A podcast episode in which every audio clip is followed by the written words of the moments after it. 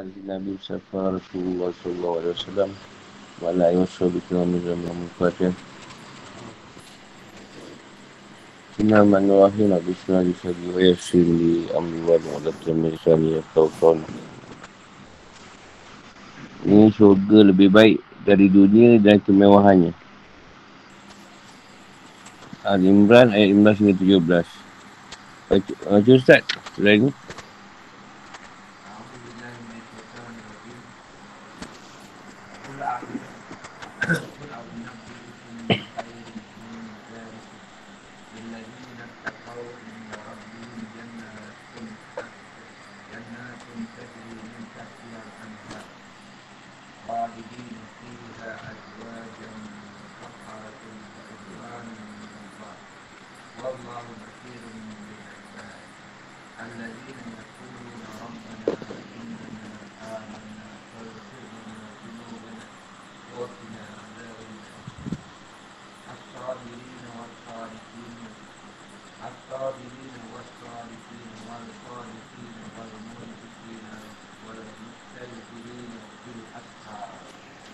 Katakanlah, katakanlah, maukah aku kabarkan kepadamu apa yang lebih baik dari yang demikian itu. Bagi orang-orang yang bertakwa, ini tersedia. Di sisi Tuhan mereka, syurga-syurga yang mengalir di bawahnya sungai-sungai. Mereka kekal di dalamnya dan pada pasangan-pasangan yang suci, serta redha Allah. Dan Allah maha melihat hamba-hambanya. Iaitu orang-orang yang berdoa, Ya Tuhan kami. Kami benar-benar beriman. Maka ampunilah dosa-dosa kami dan lindungilah kami dari azab neraka. Juga orang yang sabar, yang benar. Orang yang taat, orang yang menginfakkan hartanya. Dan yang memohon keampunan pada waktu sebelum fajar. Al-Imran 15 hingga 17. As-sabru atau as-sabilin. Orang yang, orang yang sabar. Dalam menjalankan ketaatan dan menjauhi kemaksiatan. As-sidku yang berarti benar, jujur atau sungguh-sungguh. Boleh dalam hal ucapan, perbuatan atau sifat. Ini perasaan seperti cinta.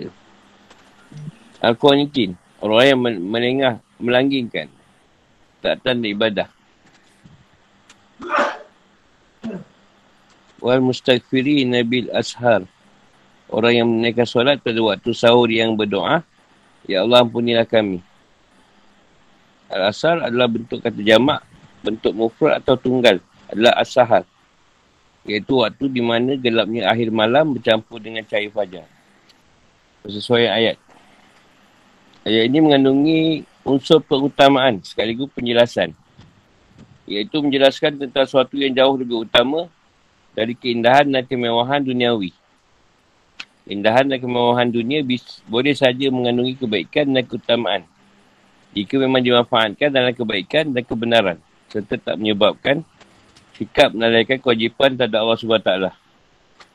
Itu juga ayat. Ini menjelaskan tentang perincian masuk ayat. Allahu indahu husnul ma'am. Dan hanya si Allah SWT lah tempat kembali yang baik. Pertama-tama ayat ini menjelaskannya dengan menggunakan ukapan sebuah kata yang masih sama. Dan belum boleh ditangkap hakikatnya. Iaitu dengan menggunakan al-hoy sesuatu yang lebih baik. Hal ini bertujuan untuk menimbulkan kesan bahawa sesuatu yang lebih baik tersebut adalah sesuatu yang luar biasa. Dan menimbulkan dorongan keinginan yang kuat untuk mengetahui apa sebenarnya sesuatu yang lebih baik itu. Kemudian setelah itu baru dijelaskan apa sebenarnya sesuatu yang lebih baik tersebut. Iaitu dengan ayat Lillazina takau inda rabbihim jannah. Katakanlah pada mereka, eh, tak dan penjelasan. Katakan pada mereka, wahai Muhammad, muka aku kabarkan pada kalian apa yang lebih baik dari keenam jenis asyawat tersebut. Ayat ini menggunakan ungkapan Al-Istifhamud Takriri. Pertanyaan dengan maksud penegasan. Kerana bertujuan untuk menarik perhatian dan memunculkan keinginan kuat dalam jiwa untuk mengetahui jawapannya. Kemudian jawapannya adalah bagi orang yang bertakwa terdapat surga-surga yang di bawahnya mengalir sungai-sungai mereka kekal tinggal dalamnya juga bagi bagi, bagi mereka para isteri yang suci dan bebas dari segala bentuk cacat. Hal-hal yang menjijikkan dan hal-hal yang bisa yang boleh mengotori seperti haid dan nipas. Ini merupakan nikmat yang bersifat fizikal dan material, iaitu syurga. Siapa nikmat yang bersifat fizikal dan material, material, material ini, mereka juga mendapatkan nikmat yang bersifat rohani. Iaitu nikmat berupa keredaan Allah SWT yang murni. Nikmat rohani ini jauh lebih besar dan agung jika dibandingkan dengan segala bentuk nikmat yang bersifat, yang bersifat material dan fizik, fizikal. Ayat ini mengawali penjelasannya dengan menyebutkan tentang tempat tinggal. Iaitu syurga. Kemudian disempurnakan dengan menjelaskan tentang kesenangan-kesenangan yang dapati dalamnya. Berupa para isteri yang disucikan. Kemudian setelah itu baru menjelaskan tentang nikmat yang jauh lebih besar dan lebih agung dari semua itu. Iaitu keadaan Allah SWT kepada mereka. Ayat dia lazi inatakau indarabbihim jannatun merupakan jawapan dari al-istifham yang merupakan senang kata baru mengandungi penjelasan tentang sesuatu yang jauh lebih baik dari semua jenis asyawat yang disebutkan pada ayat sebelum ni. Baik syawat tersebut digunakan secara benar dan sesuai dengan tujuan diciptakannya iaitu untuk memenuhi keperluan hidup manusia atau dipergunakan secara keliru atau boleh menimbulkan penyimpangan dan kerosakan Hari ini setiap ucapan kamu, moga kalian saya tunjukkan. Seorang yang benar-benar alim atau seorang pedagang yang jujur. Ia ada sipolan. Ayat ini mengandungi penjelasan tentang dua bentuk pahala. Iaitu pahala yang bersifat fizik atau material, iaitu syurga dan para isteri yang disucikan. Dan pahala yang bersifat rohani. Atau bukan bersifat material. Iaitu keadaan Allah SWT. Ayat ini menyerupai firman Allah SWT Allah menjanjikan kepada orang-orang mukmin laki-laki dan perempuan akan mendapat syurga yang di bawahnya mengalir. Di bawahnya sungai-sungai. Mereka kekal dalamnya dan mendapat tempat yang lebih baik di syurga Adnan. Dan keadaan Allah itu lebih baik, lebih besar. Itulah kemenangan yang agung. At-Tawbah 72. Dan firmannya dan di akhirat nanti ada azab yang keras. Dan ampunan, ampunan dari Allah serta keadaannya. Dan kehidupan dunia tak lain hanyalah kesenangan yang palsu. Al-Hadid 20. Dan yang ini diakhiri dengan kata Allah wallahu basirun bil ibad. Dan Allah SWT maha mengetahui para hamba.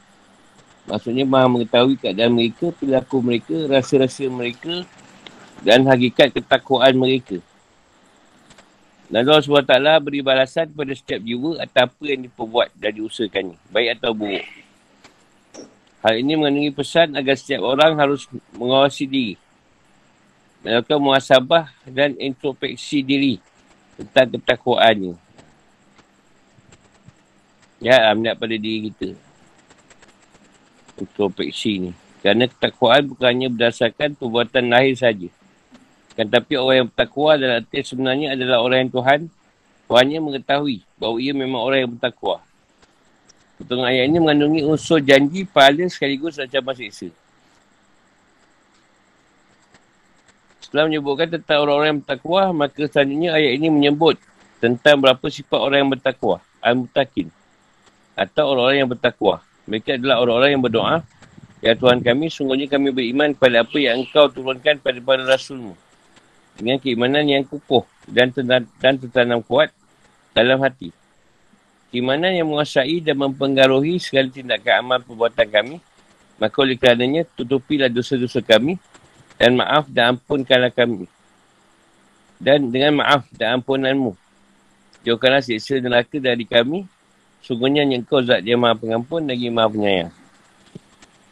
Orang bertakwa mereka juga adalah orang yang sabar dalam menjalankan ketaatan dan meninggalkan kemaksiatan. Ia terhadap kadak dan kadak Allah SWT. Tak dilakukan lagi bahawa sabar menguatkan tekad dan keinginan. Serta mampu mengungkap diri dari jebakan-jebakan hawa nafsu, syawat dan kemungkaran. Mereka adalah orang-orang yang benar-benar keimanannya. Jujur perkataan dan perbuatannya dan menterjemahkan kebenaran dan kejujurannya tersebut dengan setiap sesuatu yang terpuji dan akhlak yang luhur. Hal ini seperti yang difirmankan Allah SWT dalam sebuah ayat. Dan orang yang bawa kebenaran, ini Muhammad dan membenarkannya. Maka itulah orang-orang yang bertakwa. Mereka memperoleh apa yang mereka hendaki di sisi Tuhan. Demikianlah balasan orang-orang yang buat baik. Az-Zumar 33-34. Mereka adalah orang yang selalu melakukan ketaatan, kekusukan kepatuhan dan mendekatkan diri kepada Allah SWT. Ini merupakan inti dan roh ibadah. Mereka juga adalah orang-orang yang menginfakkan harta mereka dalam Allah SWT. Berinfak bersifat wajib maupun sunat. Eh, orang-orang yang minta keampunan kepada Allah SWT dengan menaikkan solat tajud di akhir waktu malam. Menjaga doa, mohon keampunannya dan redanya. Sifat yang benar dan diperintahkan adalah sifat atau minta ampunan yang diiringi dengan tobat yang nasuhah. Tobat sungguh-sungguh. Dan beramal berdasarkan aturan agama. Jadi tak cukup bersifat hanya dengan lisan. Namun masih tetap melakukan kemaksiatan. Kalau orang bersifat, namun ia tetap mengalami maksiat. Maksiat maka berarti sama saja ia menghina Tuhannya. Bentuk ucapan sifat yang paling utama adalah seperti yang diwakilkan oleh Imam Bukhari. Rasulullah SAW dia bersabda, Allahumma anta rabbi la ilaha illa anta halaqtani wa ana abduka wa ana ala adika wa wa'dika masta'tu. A'udzubika min syarri ma sanaq abu ulaka bi nikmatika alayya wa abu bi zambi. Faghfirli fa innahu la yaghfiru dhunuba illa anta. Bentuk kata sifat yang paling baik adalah kamu berucap, Ya Allah, engkau adalah Tuhanku. Tak ada Tuhan kecuali engkau kau telah menciptakanku dan saya adalah hambamu. Saya menetapi, saya bersumpah yang saya ucapkan kepadamu dan menepati janjimu semampuku. Saya berlindung kepadamu dari akibat yang buruk perbuatanku. Saya mengakui akan nikmatmu yang kau berikan padaku dan saya mengakui akan dosaku, maka apakanlah saya. Tidak ada yang mengampuni dosa kecuali engkau. Ha, tu dipanggil apa? Perlu istighfar. Muhammad Tarabi. Ya Rasulullah bagi lah. Fikir kehidupan atau hukum-hukum. Biasanya pandangan manusia bersifat pendek. Sementara dan sementara nak temporary lagi apa? Sementara. Bersifat pendek dan sementara. Dia tak mau mandang jauh ke depan, tak bandingkan antara sesuatu yang Langgeng. Langgeng ni apa ni bahasa dia? Kalau ikut tu macam mengikut. Dan sesuatu yang bersifat sementara. Oleh kerana itu, Al-Quran merupakan sesuatu paling besar yang membantu akal untuk boleh tetap berfikir dengan baik, benar dan lurus. Sebenarnya sesuatu yang bersifat langgeng, apa langgeng ni sebenarnya? Bahasa Indon ni. Langgeng. Langgeng. Langgeng kekal, Guru. Ha? Kekal, kekal. Ah, baik ada mana. Wariau. Antara sesuatu yang kekal dan sesuatu yang sifat sementara. Oleh kerana itu, Quran merupakan sesuatu paling besar yang bantu akal untuk boleh tetap berfikir dengan baik. Benar dan lurus. Sebenarnya sesuatu yang bersifat kekal jauh lebih baik daripada sesuatu yang akan hilang dengan cepat. Begitulah ayat ini dan ayat sebelumnya mengandungi sebuah perbandingan yang menjelaskan tentang sesuatu yang lebih baik bagi manusia untuk menghibur kesedihan yang diakibatkan oleh masalah dunia serta membuat kuat dan tabah jiwa orang-orang yang meninggalkannya. Ayat ini dan ayat sebelumnya memiliki unsur kemiripan dengan sabda Rasulullah SAW berikut. Wanita dinikahi kerana empat hal. Kerana hartanya, kemuliaannya, kerana kecantikannya dan kerana agamanya. Maka nikahilah wanita kerana agamanya. Maka kamu akan beruntung. Sesuatu yang lebih baik dari dunia. Syawat-syawatnya dan semua yang ada dalamnya adalah syurga keabadian.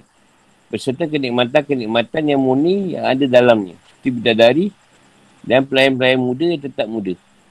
Dalam ayat ini, bidadari diukapkan dengan menggunakan bahasa para isteri yang disucikan dan dibersihkan dari aib atau kekurangan-kekurangan yang biasa ditemukan dalam diri para wanita di dunia. Baik kekurangan fizikal maupun perilaku. Juga sesuatu yang lebih baik dari dunia dan segala bentuk kenikmatan dan keindahannya. Dan mendapat keredaan Allah SWT, bahkan keredaan Allah SWT ini adalah kenikmatan akhirat terbesar yang diraih oleh orang-orang yang bertakwa. Ketika para penduduk syurga telah masuk ke dalam syurga, maka Allah SWT berfirman kepada mereka, apakah kalian menginginkan suatu kenikmatan yang aku tambahkan kepada kalian? Lalu mereka berkata, ya Tuhan kami. Apa sesuatu yang lebih baik dari semua ini? Allah berfirman, keedaanku. Kalau kalian mendapatkannya, maka aku, aku, tidak akan muka pada kalian. Penyebutan nikmat syurga dan nikmat berupa keredaan Allah SWT mengandungi sebuah isyarat bahawa penduduk syurga memiliki kelas atau tingkatan. Seperti halnya penduduk neraka juga memiliki tingkatan. Di antara penduduk syurga ada yang sedang dan sudah merasa cukup dengan kenikmatan-kenikmatan duniawi yang bersifat fizikal atau material. Dan ada pula antara mereka yang memiliki keinginan jauh lebih besar dari itu. Iaitu keinginan boleh dekat dengan Allah SWT. Sehingga mereka mengharapkan redanya dan mengutamakan nikmat berupa keredaannya di atas segala bentuk kenikmatan lainnya. Masuk ayat masuk ayat amanah dalam doa orang-orang yang bertakwa adalah keimanan yang benar. Yang boleh menimbulkan tampak atau pengaruh terhadap dirinya.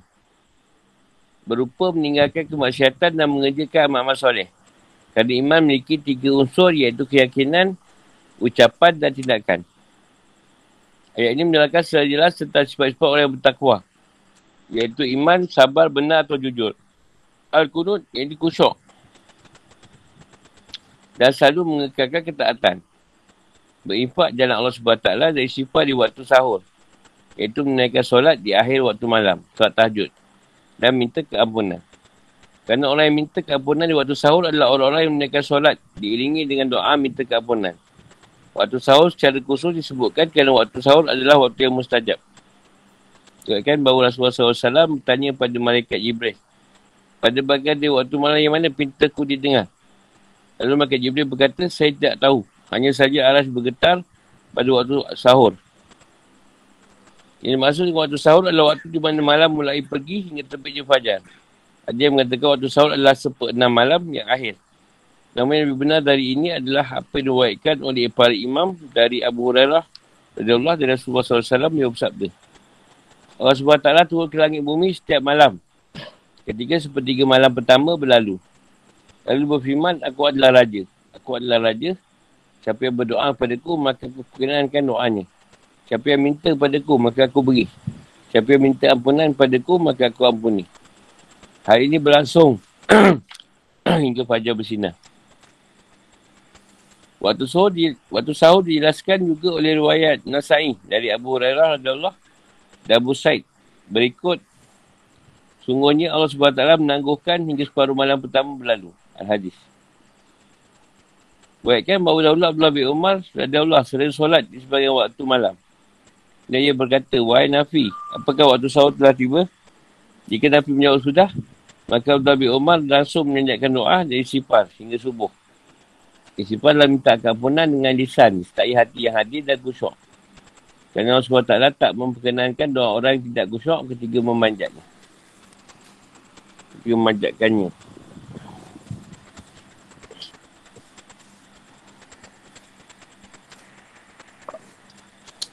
Nak tanya?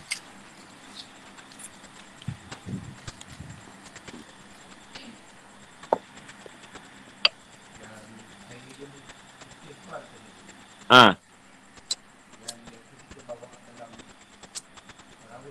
Ha, ha. Tadi tu. Orang betul antara B tu. Saya ya dia. Dekat oh, ke sebelum akhir tu. Sebelum, sebelum ni. Dekat ke tujuh dengan lapan.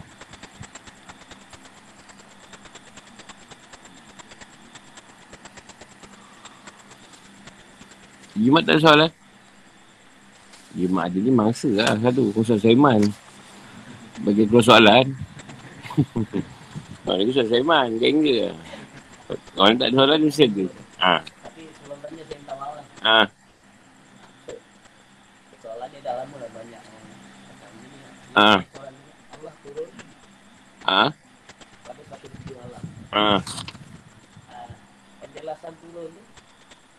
Apa maksud? Uh, macam ni lah. Dia bila kita manusia turun kan turun macam turun tangga. Turun lah turun lah. Kau terbang mendarat.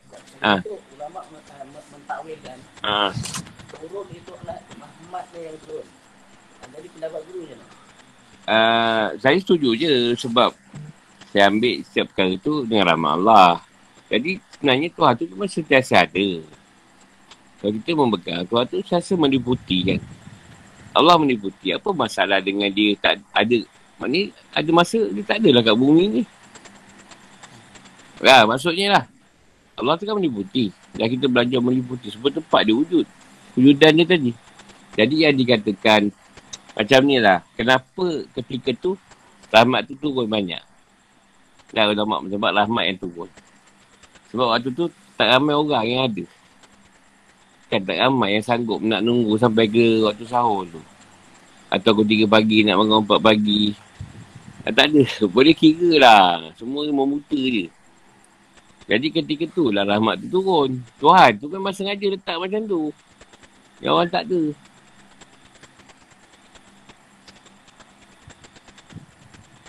Itu kalau dia kata berita rahmat lah. Yang turun tu pada zat. Zat dia tu pada cerita siap tu. Dia turun tu kan macam turun macam kita. Zat dia tu turun. Ha, langit paling bawah sekali. Yang paling rendah sekali. Maksudnya ketika tu dia mendengar. Mendengar perbitaan apa ni. Hamba-hamba dia. Yang mana berdoa. Ha, zat dia turun.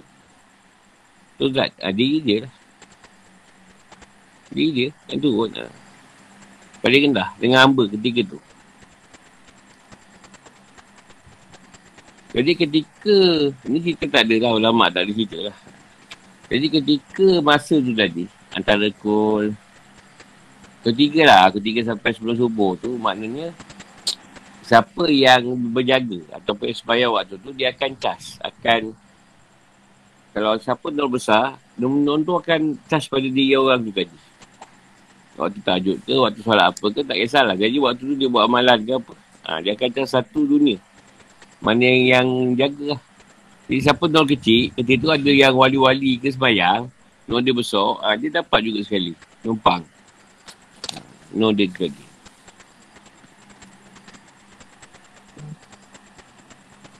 Saya nak cerita Zat tu, jauh dari iman. Jadi saya cerita yang senang faham lah. Ini dia turun. Zat tu kan turun.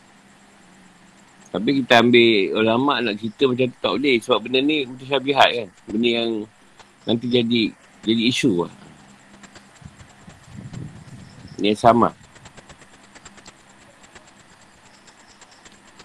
Okey, pertama. Kenapa kelebihannya doa diterima? Sebab ketika tu tak ada malaikat yang bawa. Tuhan dengar direct. Kalau solat, kalau kata waktu biasa, dia akan lalu lagi pertama. Doa tadi. Kalau sangkut dari pertama, Tolak ke bawah balik doa. Kalau yang pertama lepas, yang ke langit kedua. Sampai lagi ketujuh. Kalau doa tu biasa, dia tengok, Tuhan tengok. Doa kat langit pertama dah sangkut. Tok awas dia dah sangkut. Ha, ni tak ada. Dia dah, dia dah kat langit pertama lah. Tak ada siapa mereka nak pergi bawa kat dia doa tu. Garek je. Sebab apa tak ramai pun doa macam tu. Orang bongkang gitu.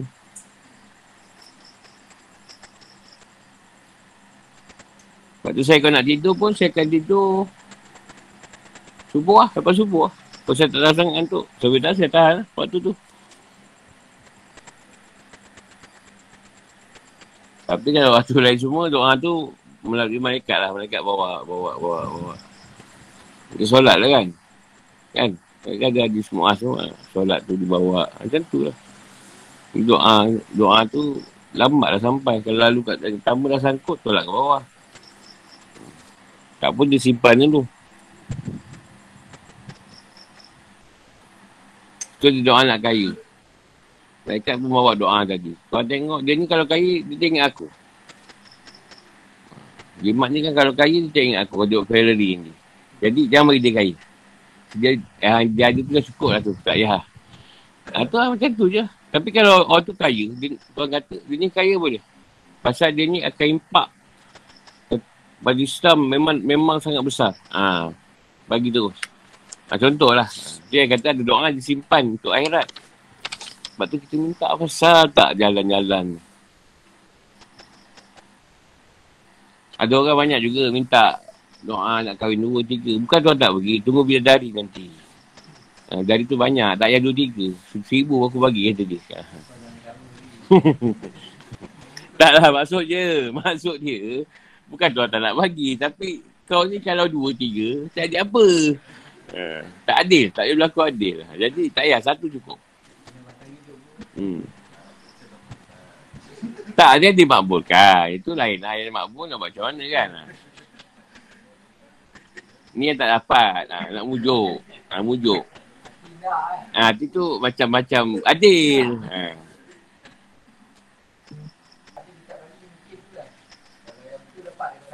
Ha.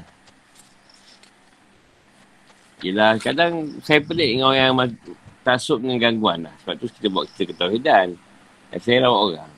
Contoh, tak pernah lah. Tiba-tiba ni tertumpah ayat tu. PM tu. Masa nak nak minum tadi, air tertumpah jatuh. Ada ada kaitan dengan sihir tu. Kan benda normal tak? Benda normal sebenarnya. Tapi dia dah, dah, dah duduk dah ketak suban. Sikit-sikit gangguan, sikit gangguan, sikit sihir. Sikit entah apa, saka lah apa. Sampai tumpah pun tanya. Ada ke kaitan tumpah tu dengan ada orang meletak sesuatu dalam minuman tu. Jadi akal dia, dia akan fikir kat lah tu je lah. Kita ni dah tumpah, normal lah. Tumpah-tumpah, saya baru masalah. Itu kita yang pun yang didik. Tak soban tu. Akal kita. Hmm.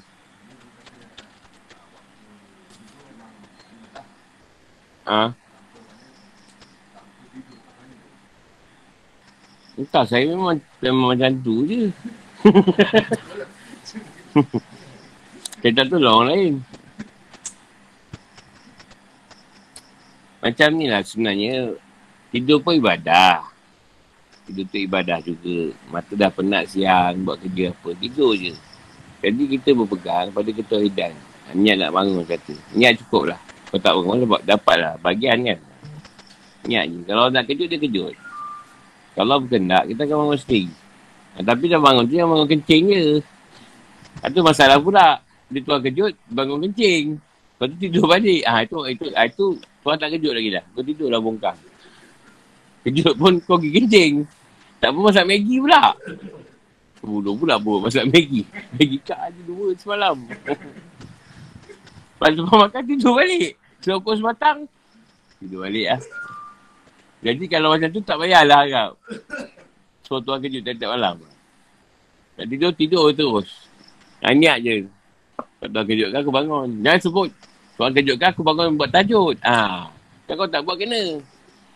Tuan kejutkan aku bangun. Ha, macam tu je dah. Kalau buat kecil pun tak ada masalah. Jangan dah niat tu aku bangun nanti nak tajuk, nak Al-Quran terus katam. Sampai subuh tu boleh katam satu Quran. Lepas tu macam-macam nak ah, jangan.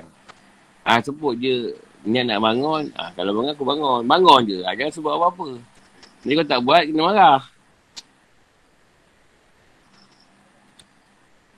Masalah kita ni tak faham. Tidur tu ibadah. Tidur je lah. Yang nak ditunggu tu subuh. Ha, kalau terlepas pun tak pasal. Bangun semayang je lah. Kalau tak kejut, tak buat macam mana? Senang kehidupan ni. Senang. Tak susah. Tak boleh pening. Lepas tu marah. Ya Allah, kenapa? Kau tak kejut aku subuh. Kalau Tuhan cakap engkau, dia cakap apa? Aku pergi kau rehat pun, engkau, engkau tak nak. Bodoh tu lah ni. Jadi bodoh kan aja. Lepas tu, kau bagi tidur. Tidur je lah. Kau bising-bising pula. Apa kau marah Tuhan pula? Tak kejut kau subuh. Ingat dia akan sangat ke subuh kau tu? Kau yang kena semayang. Allah tu memang ada je. Atas semayang subuh tiba pula Jibril turun. Uh, Brody ni kita semayang subuh macam tak berapa meriah semalam. Tak ada. Dulu pun Jibril turun pasal azan. Azan tak, tak, tak sampai subuh ke orang kat bawah? Tak dengar azan sampai kat langit pun. Tak ada. Tak sampai subuh tiba-tiba turun. Uh, tak sampai subuh semalam. Uh, sembahyang orang semua tu tak terima Broly. Sebab kau tak sembahyang. sembahyang tu untuk diri kau sendiri. Diri kita. Siapa yang dapat sembahyang bangun subuh? Alhamdulillah. Tak dapat bangun pun Alhamdulillah. Bangun tu kau yang tak yang nak mandi wajib, mandi wajib. Lepas tu semayang lah.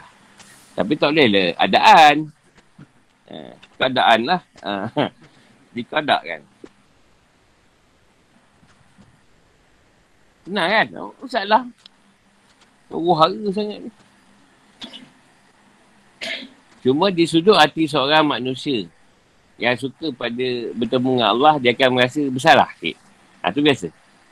Ada perasaan sikit bersalah tu dalam hati tu. Ha, tu tak apa, tu biasa. Sebab kalau kita rasa perasaan bersalah, masalah juga kita. Tak bangun lah. Tapi dah. Ha. Memang ada perasaan tu lah. Yang segalat, tak bawa subuh, memang ada.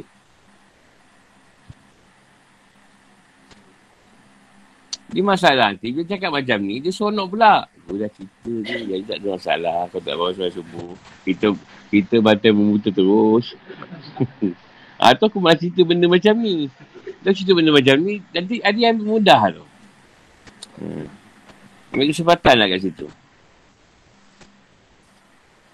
Kalau saya dulu lah, saya masa dulu murid, uh, kalau saya tak, tak semayang, saya taubat lah dulu. Ha, saya surat taubat sebab saya dah bersemayang. Lepas tu pun saya ni lah. Saya lah saya buat tu. Taubat. Kalau subuh, subuh lah. Saya rasa solat lain tak ada masalah pun. Mak. Subuh je. Dia lain tak ada masalah.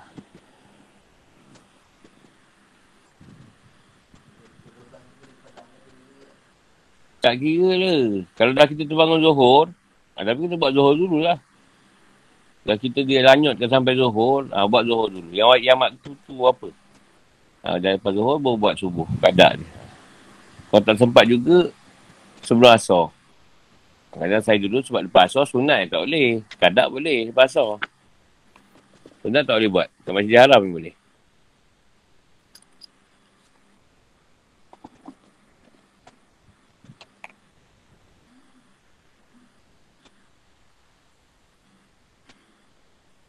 Dia pertama lah solat ni. Dengan Allah Ta'ala ni. Pertama dia tengok kita tau. Usaha. Ha, pertama peringkat pertama usaha. Yang saya cerita tu peringkat kedua tu. Peringkat matang sebenarnya. Peringkat pertama kena usaha dulu. Usaha macam nak, nak, nak buat benda tu. Ha, tu usaha lah alam ke apa ke. Buat lah. Tapi kalau tak bangun jangan marah lah. Ha, jangan marah. Soalnya tak reda pula. Nah, ni ada tisu lah. Bakar buangan tisu.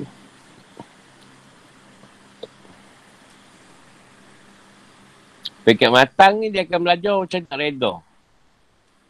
Ha, ketika tu dia akan seronok. Satu pekat dia dah cukup solat. Jadi tuan nak tengok reda dia tadi. Tuan akan uji dia ada part tak apa buat solat. Pekat tu. Ha, nak tengok kau reda tak? Aku tak bagi kau buat penuh. Ha, tu tengoklah sabar lah. Satu peringkat lagi, dia akan bagi kita solat benar lah. Ha.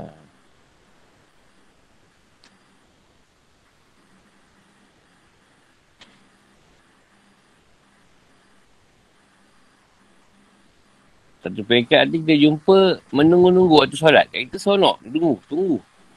Ini dah subuh kan, nak tunggu zuhur, zuhur nak tunggu asal, asal nak tunggu maghrib. Maghrib tunggu isyak, kita akan sesa menunggu pertemuan tadi pada solat.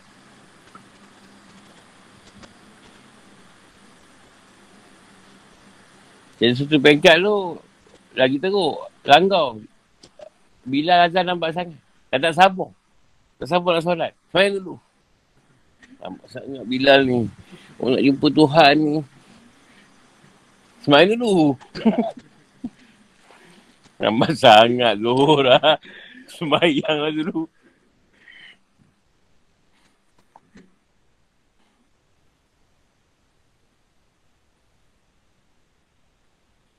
Jadi doa minta ampun tu sebenarnya masa dia panjang. Ketiga tu sampailah terbit matahari. Ya, bukan waktu tu dah panjang sampai matahari. Atas subuh tu minta lah ampun. Waktu yang tu ampun kan senang.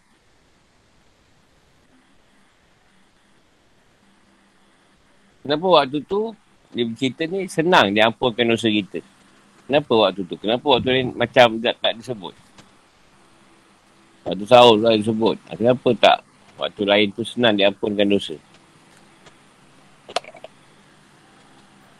Itu sebab situ ah, minta ampun. Tapi minta ampun tu kata apa ni? Rasulullah tu sampai terbit pajar. Ampunkan. Kenapa waktu tu?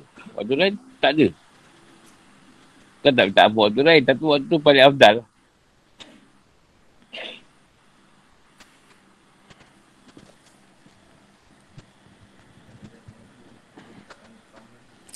Apa pusing je lah jawapannya. Ambil balik jawapan tadi. tak tahu lah tadi tu.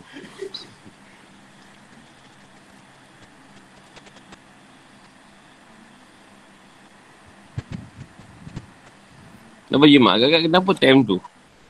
Kenapa tak time ni? Oh, time apa? Lepas duit fajar ke? Atau waktu maghrib ke kan? Ha, waktu puluhan hari tu, waktu maghrib kenapa tak time tu? Kenapa tak waktu johor ke? Kebenar matahari kenapa dia ambil time tu? Waktu sahur tu sampai duit fajar. Agak-agak lah.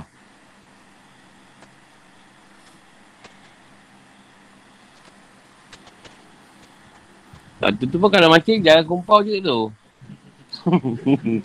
Tapi orang tak sanggup. Orang tak sanggup sebab tu time tidur. Orang memang takkan sanggup. Ha.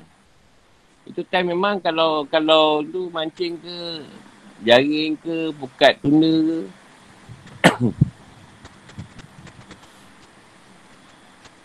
Masa tu time mandera.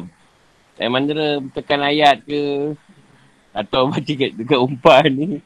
Bisa masa atas peran ke. Memang insyaAllah dapat.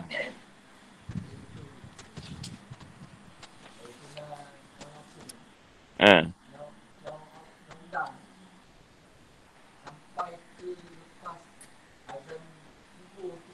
Tengah sedap lah. Ha. Tengok waktu dia. Tapi kita tanya kenapa kampunan tu tadi? Dia kampung ke waktu tu? Ha, ni pendapat. Masa tu. Ha. Suruh nak tunggu keadaan tu. Boleh terima juga jawapan tu. Jawapan saya lain lah sikit. Tapi boleh, boleh terima jawapan. Jawapan dia sebenarnya kita dah buat dosa daripada siang. Siang sampai syak kan. Lepas tu dia tidur. Ha, jadi nak import semua tu. Jadi import tu waktu yang kosong lah. Yang kita tak, buat apa-apa dosa. Mana ada buat dosa time tu. Ha, tu yang dia sampai waktu tu. Sebab bila lepas sampai bajar, kita dah start balik. Dah jumpa kawan, mengata orang. Ha. Mana time tu orang nak pergi rumah orang ketuk pintu. Eh, jom dari sini bawang. Tak ada. Kau gila apa pagi orang tidur. Jadi dosa yang daripada siang tadi, daripada pagi tadi yang kita buat sampai le tengah malam lah biasa sebelum tidur. Dah diimpun, jadi waktu tu lah dah free. Ha, minta lah kampunan.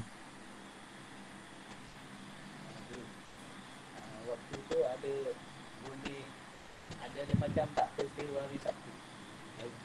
Ha?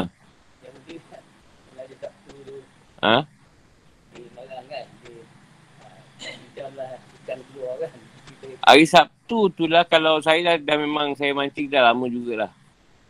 Uh, memang hari Sabtu memang macam Yahudi ni cerita juga. Memang tak ikan. Saya tak ikan lah. Kalau saya. Hari lain okey. Kalau saya hari Sabtu memang out lah. Memang out. Ah, memang tu terang. Hari Sabtu memang teruk lah. Prestasi. Yahudi lain. Ikan keluar. Yahudi lain kan. Ikan keluar time hari Sabtu. Kita tak. Hari Sabtu out. Tak tahu lah dia orang kau dapat. Okey-okey lah. Tapi saya Sabtu memang daripada dulu sampai ini.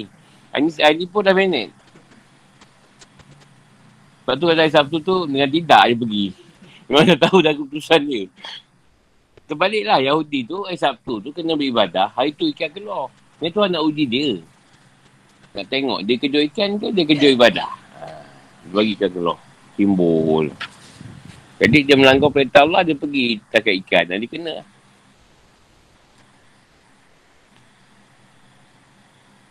Orang Yahudi untung dia seminggu je sekali beribadah. Kita setiap hari.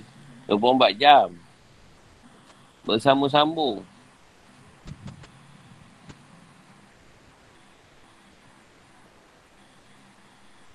Itu kelebihan orang Islam. 6 hari ikan keluar ke. Sabtu Ahad.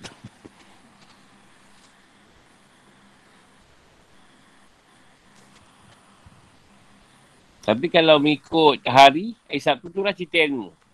Hari ilmu. Lepas tu kalau hari tu, biasa hari warna kuning. Kalau pakai baju, pakai baju warna kuning. Hari Sabtu. Di hari Nabi Musa. Untuk ilmu bagus hari tu. Sebab tu kursus-kursus ke apa, Sabtu dia buat kan. Sabtu bagus buat buat mandi ilmu. Siapa nak buat lah. Nak buat kursus ke berkaitan ilmu, hari Sabtu bagus.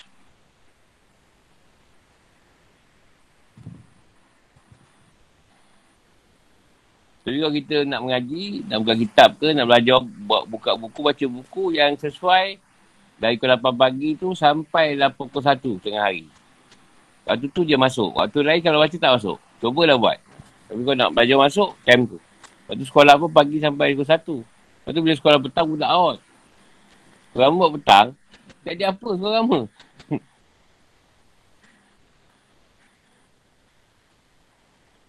Itu juga amalan sunat. Tidak diambil Tuhan lepas waktu asar. Ini kan di tanah suci kan. Ha, betul lah. So waktu tu Tuhan tak nilai. Amalan kita yang berkaitan dengan sunat. Jadi kalau buat amalan pun tak payah. Memang tak ada kiraan. Jadi buat solat asar dah. Jangan sibuk nak beramal lepas asar tu. Memang tak ada cerita. Kau masa je. Kalau nak beramal tak ada masalah. Masa tu waktu yang kosong. Waktu pertukaran antara zat. Antara hari, antara siang dan malam tu. Dia kosong kan. Ha, maghrib masuk dah. Macam biasa balik. Pertukaran hari. Pertukaran masuk waktu. Sebab tu ambil maghrib. Maghrib tu bermula hari yang baru.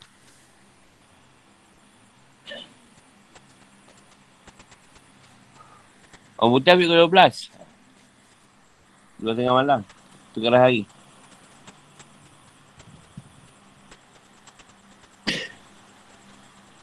Sebab tu saya diajar lah.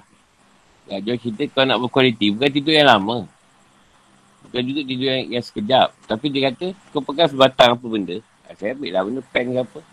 Kalau kau tidur tu kau terlepas. Dia tu berkualiti. Walaupun kau tidur 2 minit. Kau terlepas tu sadar. Ha, mesti tidur tu kualiti sebenarnya.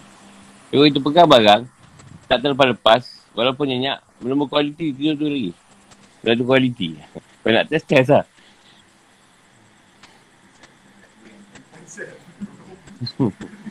Pakai headset tu kalau kalau jenis yang iPhone baik sikit lah. Kata-kata tak apa. Susah sikit headset besar. Ha, kalau tu kecil kan lah. Kecil. Akhir kualiti lah.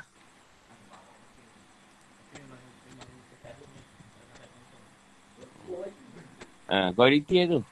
Kalau tak tak terlepas, sebenarnya Ha, dia, dia, dia tak tukar alam ni. Ni kita dalam misal tu je. Dalam misal tidur tak puas lah. Ya, panjang tidur pun untuk letih je.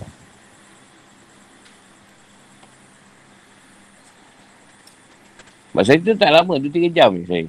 2-3 jam ni tu. Kalau siapa yang tahu, saya time tu tidur dah. Kalau boleh tak nak tidur sebenarnya. Dia suruh tidur.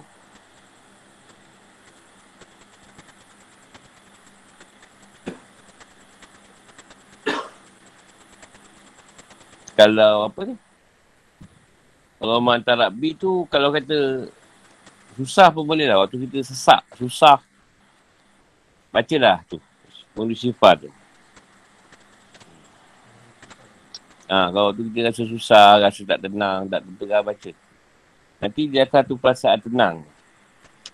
Itu amalan saya juga tu. Kalau solat paling bagus depan isyak lah. Ha. Kalau lepas isyak.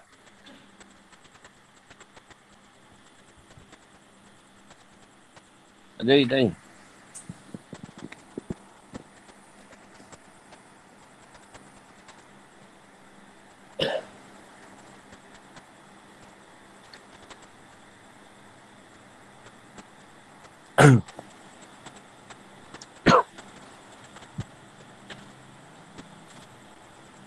Sebenarnya dalam soal ni lah, saya Gimat tanya tu sebenarnya dari dulu sebenarnya. Saya, saya ingat saya dah belasan tahun saya dah dengar lah masalah ulama ber berapa ni berhujah pasal turun.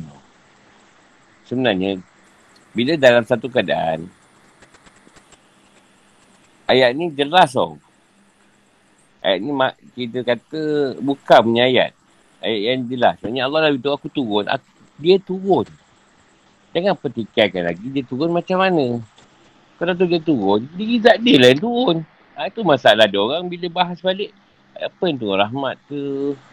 Apa ni, malaikat ke apa tak. Memang dia. Dia cakap tu jelas. Dia turun dah lah. Apa nak petikaian lagi.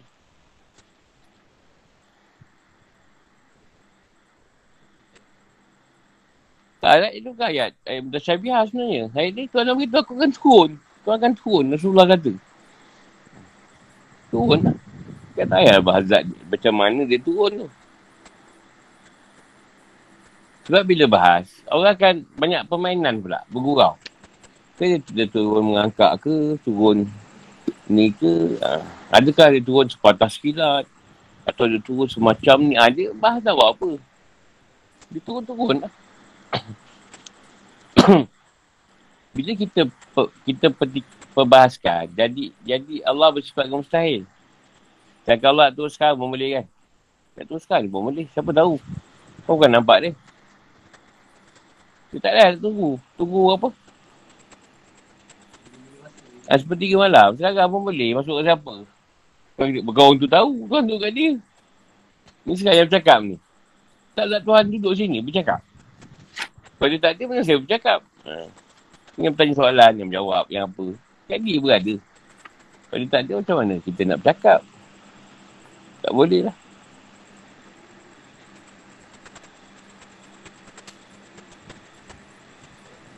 Janganlah ada soalan pula. Ha, bila Tuhan dah turun kat guru, siapa yang mengintah kat langit?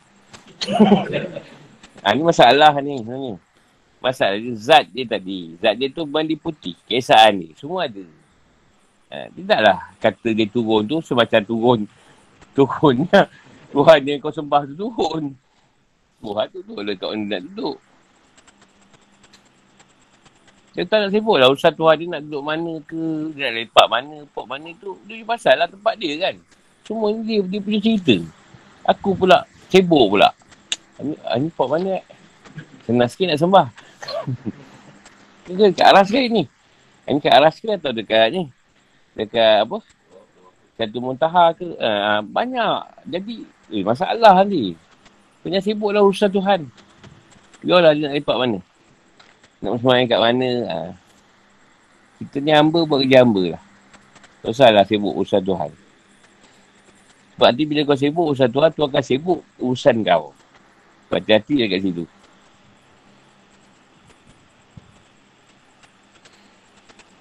Contohlah kita dah tahu doa tu ada doa tu ada beritahu sebenarnya. Doa tu ada yang diperkenankan cepat ada ni lambat. Jadi seorang tu dah tahu dengan ilmu doa tu macam mana kan. Kau jangan tanya dia lagi kenapa doa tak diperkenankan. Jangan tanya. Mak kau teruk lepas tu.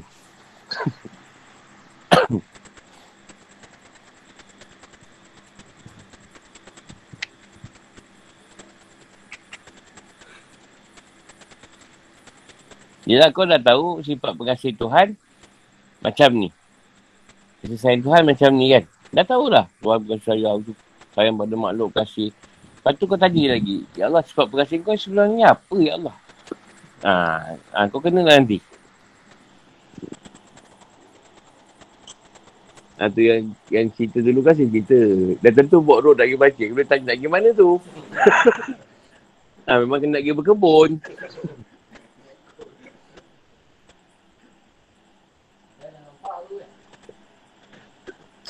berkebun. Itulah kita dengan Allah SWT. Kita dah kenal dia. Dah tahu tentang dia. Yang tanya lagi pasal apa? Tak mengundang sesuatu. Sedang manusia sendiri. Tengah. Haji Mak tengah tekan kayu orang tanya. Tengah buat apa tu? Kita nak layuk apa ni? Tengah, tengah buat apa tu di? Ha. Tak datang kan? Kalau kau sendiri angin, kau tak payah tanya atas.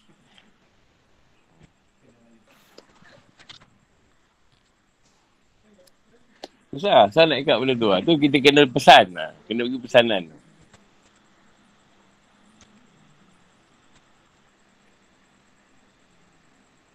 Kita boleh tanya yang kita tak tahulah.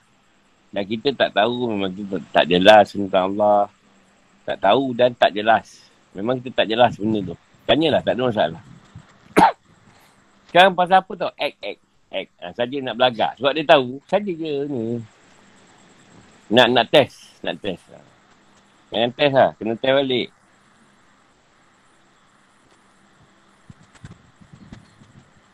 Sepatutnya kita kena selalu berdoa. Sebab kita nak tahu sejauh mana Tuhan perkenankan doa kita. Okey, doa ni tak jalan. Tuhan doa lain. Apa Tuhan perkenan? Perkenan, adakah doa lain Tuhan perkenankan juga? Di kat situ kita dah makrifah doa. Kita dah tahu doa mana yang Tuhan kenangkan cepat, doa mana doa kita yang Tuhan perkenankan lambat. Kat situ lah kita tahu dekat dekatnya kita dengan Allah ke tidak. Masalahnya kita doa balik-balik doa yang kita pun tak faham doa tu. Yang saya cerita itulah. Doa Yasin, sebenarnya, yang kaifiat dia sebenarnya, Allah mafilahu warhamhu, Rupa mafilaha, kalau ramai Allah mafilahum. Kenyataannya kenapa tu paling tinggi? Main nazah. Lepas tak takbir ketiga kan? Ha, Allah mafilahu, dia baca tu. Dia tak, ada tak surah Yasin lain dia baca? Nama jenazah. Jimat lah imam apa. Takkan, tak ada kan? Ha, sebab tu dalam tahlil tu, kalau tak nak ambil yang panjang, ambil tu je pendek. Cukup lah. Wafilahu warahmu, wafilaha, wafilahum. Dah. Tak boleh tina pun tak apa. Ha, tu kaifiat yang orang panjang tu kat situ sebenarnya. Lepas tu kan saya baca yang tu je. Senang. Lepas tu kau baca panjang-panjang, kau pun tak faham makna dia kan? yang tipu. Macam ni kau minta dengan doa benda yang kau sendiri tak faham. Kau pergi kedai Cina, kau cakap Cina pun tak faham apa kau cakap. Kau cakap Cina kau ni.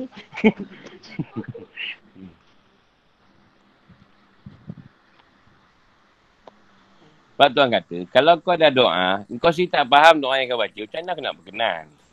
Kau doa, baca benda bahasa yang kau faham apa? Ya Allah, aku nak satu ringgit. Cakap itu terang. Dia terus kata, siapa bagi satu ringgit? Tak dan nanti pijak duit.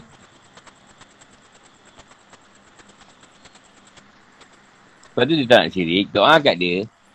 Katalah, aku nak pakai sekian duit. Dia yang akan hantar pada orang-orang yang akan bantu kita tu. Nyataannya tunggu siapa? Siapa yang kita tunggu? Bantuan tu sampai melalui siapa?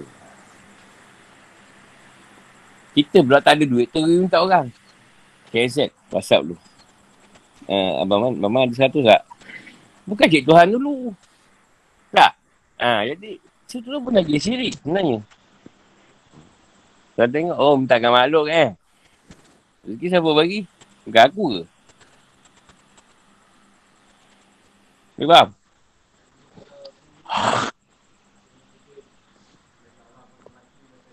tak kisah, bukan tunggu solat doa tu. Tak, bila kita doa, dia si bagi bagi kita ke salam. Lambat ustaz datang, saya dah nak habis. Saya tunggu Ustaz ganti sebenarnya ni. Tak. Tak ganti tu banyak bagian kau tau. Kau tak aku yang kena, kena pergi. Tak mengajar malam ni. eh dah sakit berpuluh tahun, berapa tahun. Apa ni?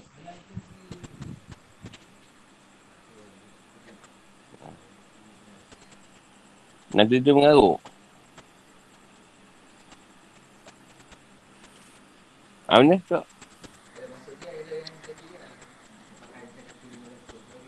Ha, mana tu? Hmm.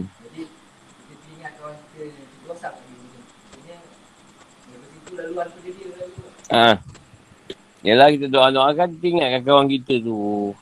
Kita ingat kawan kita, kita pun whatsapp. Ha, itu dia yang bagi lah. Tapi nak dia dulu lah. Ha, minta kat dia dulu. Apa pun tak ada dulu.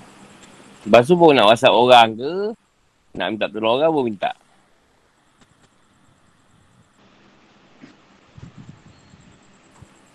Tentulah dalam merawat. Ha. Kita akan jumpa macam-macam lah perangai orang. Ha, macam perangai orang. Sebenarnya bukan kita jumpa. Doktor-doktor pun jumpa. Sama je. Contoh saya merawat orang, saya jumpa kenah orang. Saya bila saya ke hospital, saya pun berkenah juga dengan doktor. Kalau doktor pening lah. Sebenarnya kita ada sifat tu. Bakal darah.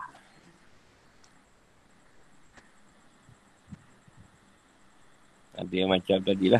Sahabat kita lalu buat orang nak kena apa kan. Tak boleh buat apa macam tu. Kita akan jumpa.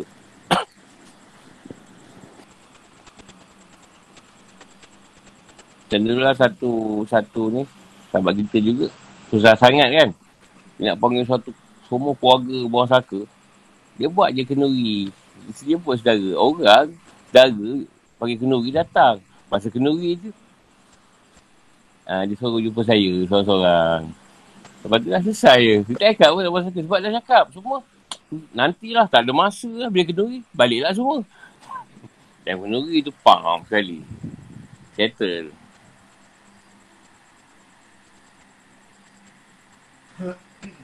Saya buat senang dia bukan panggil dia datang ubat tak. Dia dah kumpul semua tu kan. Kumpul tu kan. Saya duduk di tepi. Panggil semua sakit tu kumpul dah. Selesai lah. Itu je. Bukannya panggil dia orang test tak. Itu yang kata guna kebijaksanaan lah. Tapi bukan saya fikir tu, dia yang terfikir. Dia beri ilham. dia buat kenuri. Panggil semua saudara. Orang yang tak datang. Datang. Orang mesti datang.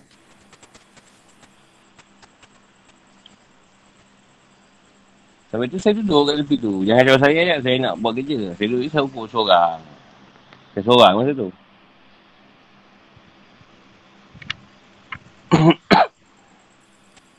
Jadi kau kerja pun tak tahu siapa dah kena buang.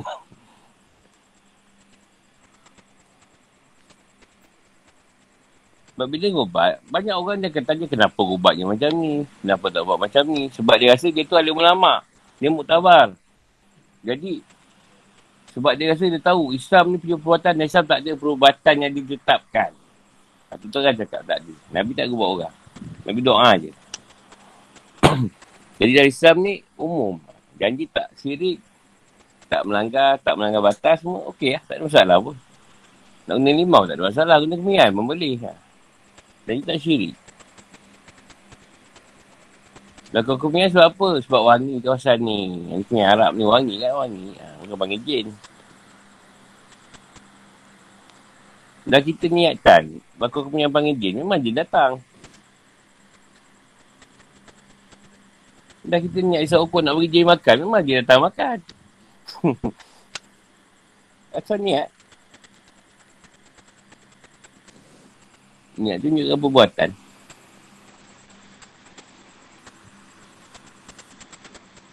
Penyataan akan keesaan Allah SWT keadilannya dan agama yang diterima di sisinya. Adi Imran ayat 18 ke 20. Betul tak?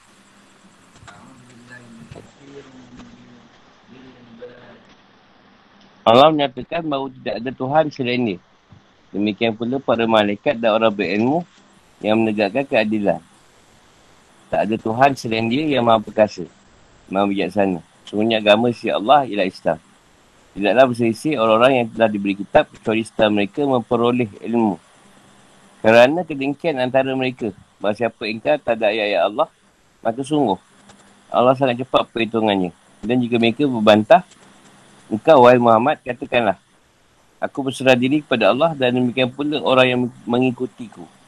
Dan katakanlah kepada orang-orang yang telah diberi kitab dan kepada orang-orang yang buta huruf. Sudahkah kamu masuk Islam? Sudahkah kamu masuk Islam? Jika mereka masuk Islam, berarti mereka telah mendapat petunjuk. Tapi jika mereka berpaling, maka kewajipan kamu hanyalah menyampaikan. Dan Allah maha melihat hamba-hambanya. Imran 18 20. Asyada artinya memberitahu tentang sesuatu berdasarkan pengetahuan tentang sesuatu. Dan diiringi dengan penjelasan. Asyada ada kalinya berdasarkan pernyataan Inrawi atau berdasarkan pernyataan maknawi. Iaitu hujah dan dalil. Yang dimaksudkan dalam ayat ini adalah Allah SWT memberitahukan dan menjelaskan pada makhluknya dengan dalil-dalil, ayat dan bukti-bukti.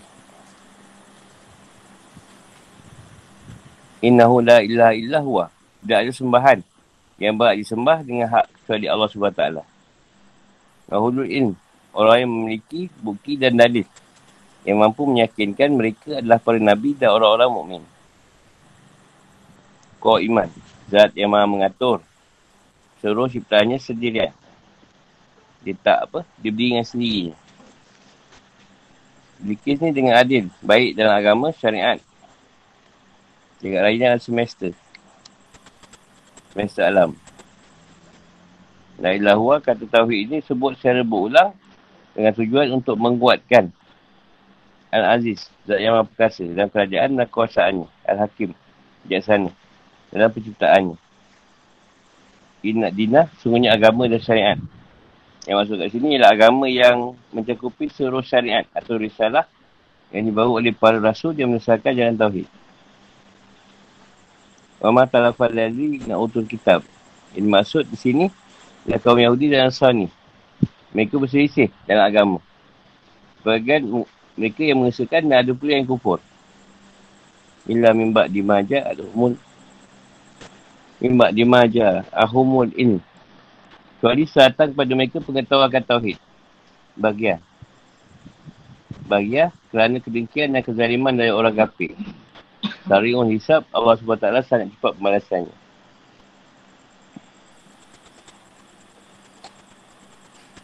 Sebab turunnya ayat. Jika Rasulullah SAW telah berada di Madinah, ada dua uskop dari Syam.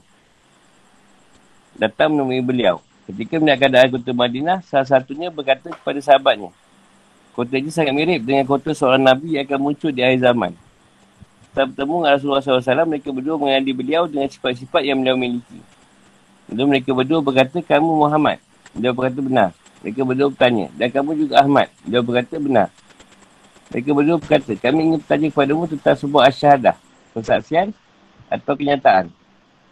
Jika kamu boleh menjelaskan kepada kami tentang asyahadah tersebut, kami akan beriman kepadamu dan membenarkanmu. Rasulullah SAW berkata kepada mereka berdua, bertanyalah kepada ku. Lalu mereka berdua berkata, beritahukan kepada kami tentang asyahadah yang paling agung yang ada dalam kitab Allah SWT. Allah SWT menurutkan ayat. Syahdallahu annahu la ilaha illah wal malaikat wa ulul ini.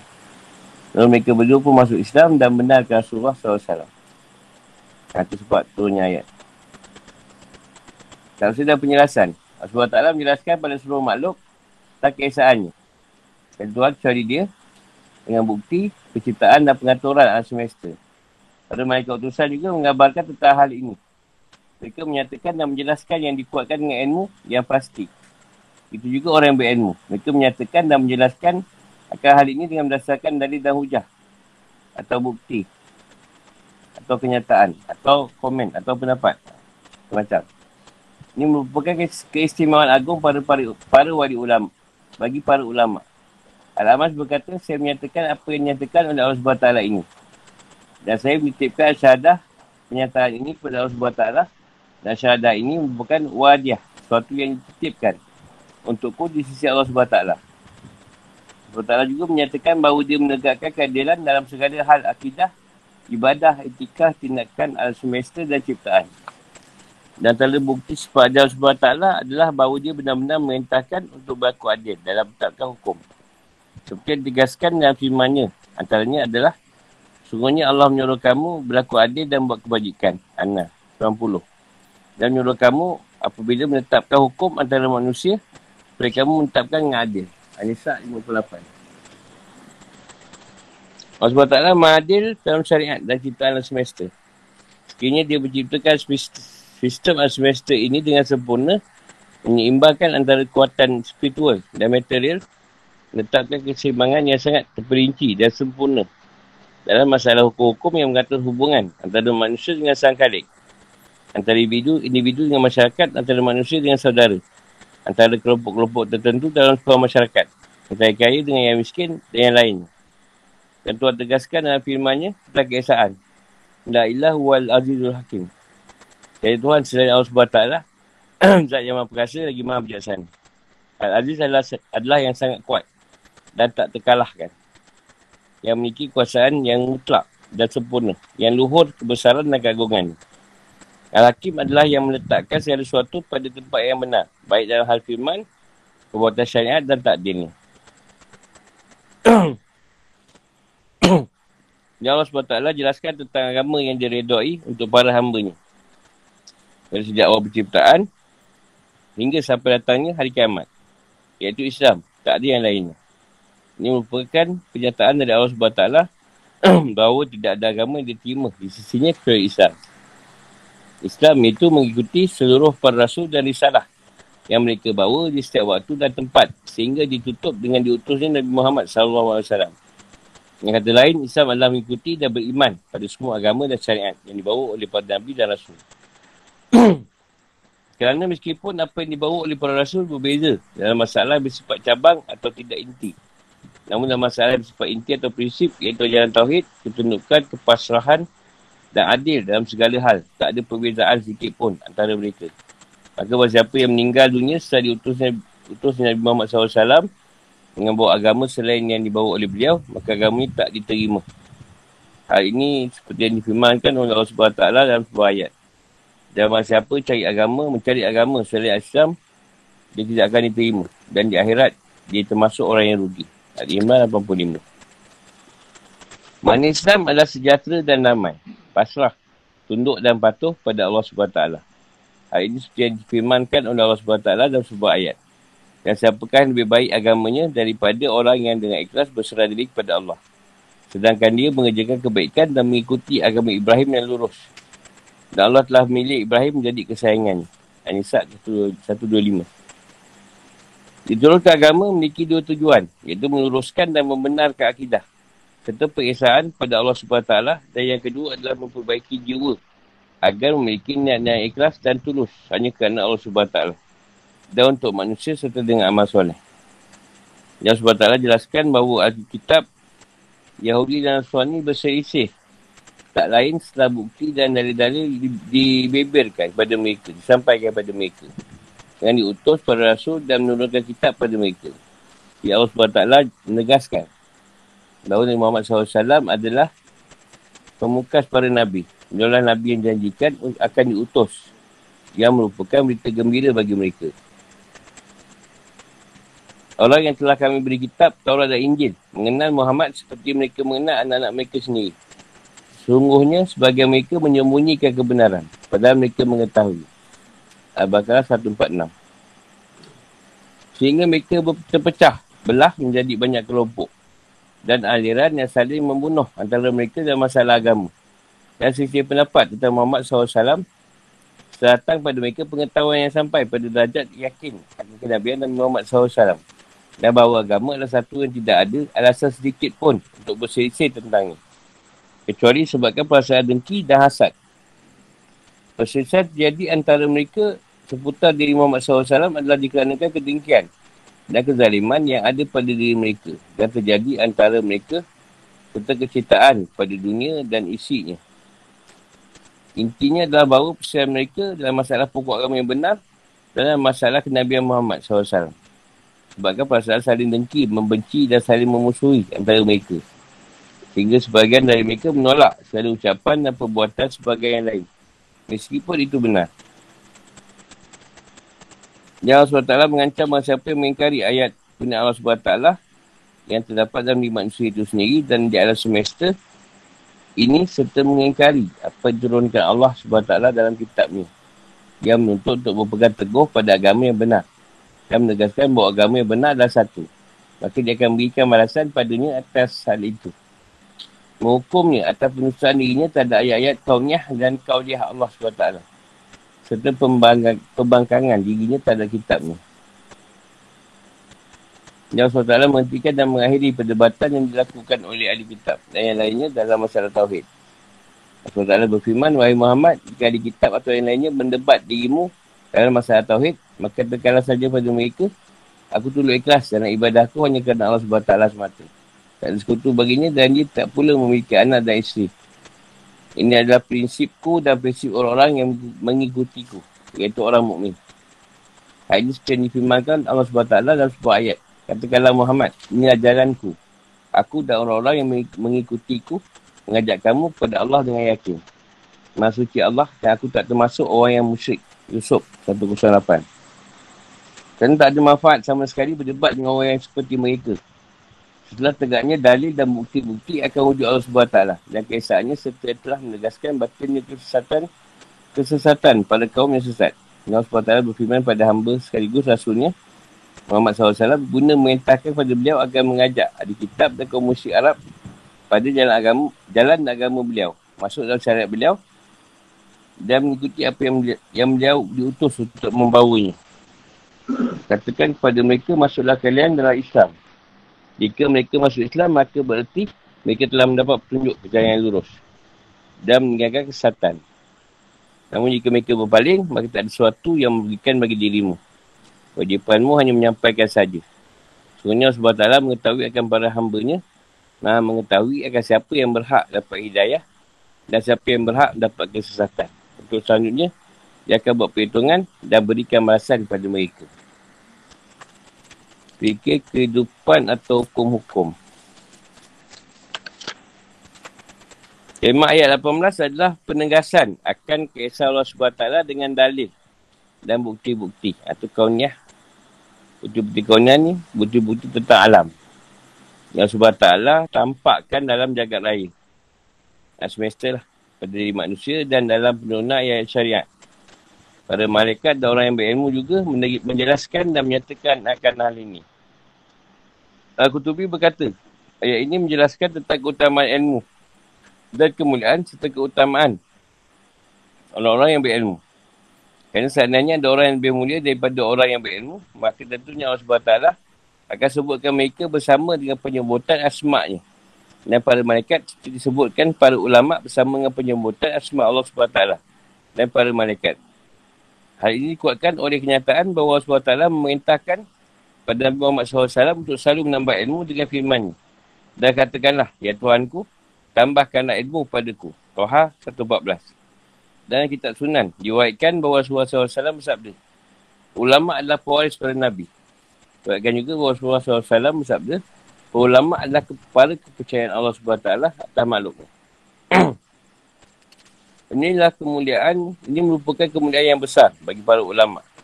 Bagi mereka dalam agama sangat tinggi dan penting.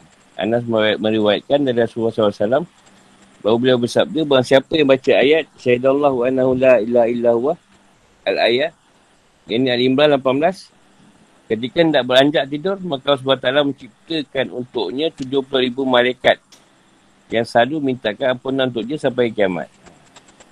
Siapa nak baca, baca ayat ni. Syedallah anahu la illa illa huwa.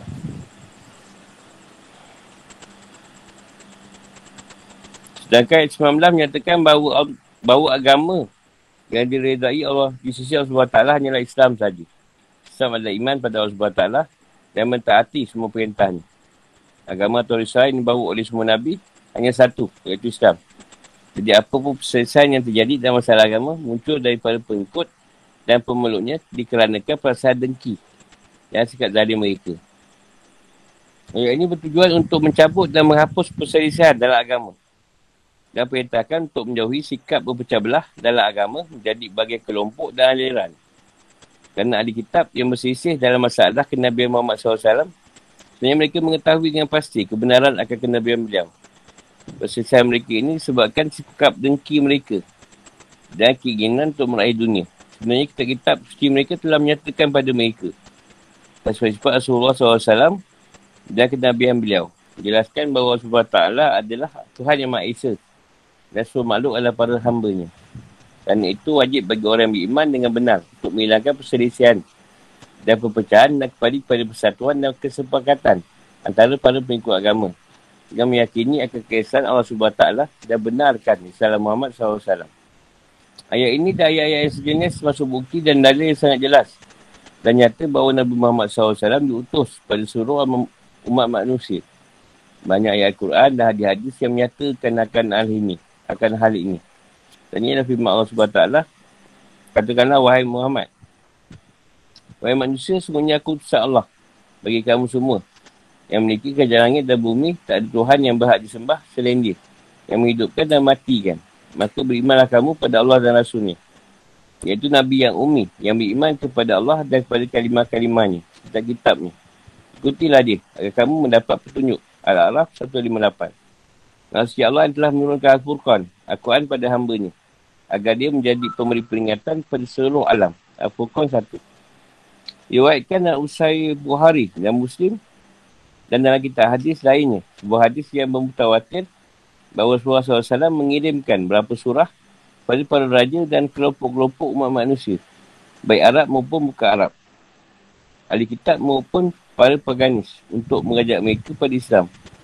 Hal ini demi melaksanakan perintah SWT yang mengintahkan untuk menyeru seluruh umat manusia kepada Islam. Imam Muslim dan Abdul Razak menuatkan dari Abu Hurairah radhiyallahu Rasulullah SAW bahawa beliau bersabda.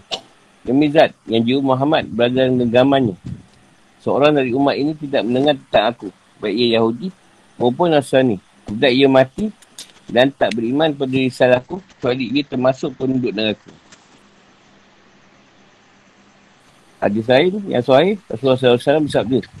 Aku diutus pada semua umat manusia baik yang berkulit merah maupun yang berkulit hitam. Imam Bukhari Muslim dan Nasai meriwayatkan dari Jabir bahawa Rasulullah SAW bersabda. Syed Nabi sebelumku hanya diutus pada kaumnya saja. Dan aku diutus kepada seluruh umat manusia. Imam Bukhari meriwayatkan dari Anas bin Malik. Ada seorang anak laki-laki dari kaum Yahudi yang biasa menyiapkan air wuduk untuk Rasulullah SAW. Dan mengambilkan sedar beliau. Lalu pada satu ketika, anak tersebut jatuh sakit. Lalu beliau pergi menjenguknya. Ketika beliau datang menjenguknya, waktu itu ayah si anak tersebut sedang menunggunya. Dan duduk di dekat dengan kepala si anak tersebut.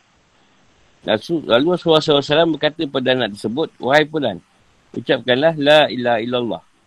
Pada Tuhan Sayyid Allah. Lalu syahadat mandang ke arah ayahnya. Namun ayahnya hanya terdiam. Rasulullah SAW mengulangi perkataan beliau tersebut. Lalu syahadat mandang lagi ke arah ayahnya. Lalu ayahnya berkata kepadanya, Patuhilah Abu Al-Qasim ini Rasulullah SAW. Lalu saya nak berucap. Asyadu ala ila illallah. Wa anaka Rasulullah. Yang ini saya bersaksi bahawa Tuhan selain Allah. Dan saya bersaksi bahawa kamu adalah Rasulullah. Rasulullah SAW pergi sambil berkata. Segala puji hanya untuk Allah SWT yang telah menyelamatkan anak ini. Dari api neraka dengan perantaraan aku. Allahu'alam. Why?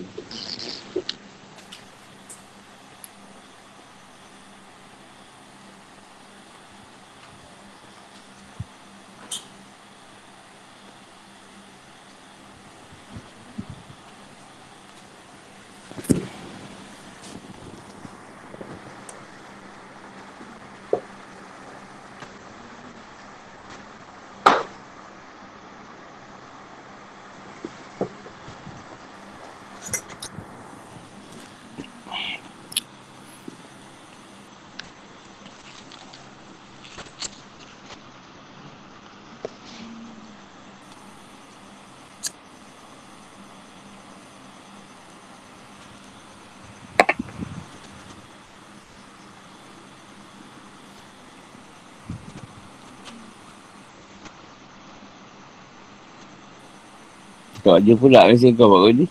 Kau baca mesej kau. Dia bagi BBT pula. Ha? Tak BBT pun pun nak. Memang tak ada lain. Ha? Dia je ku. Dia belasah suami dia. Tak apa, betul kau tak kena belasah.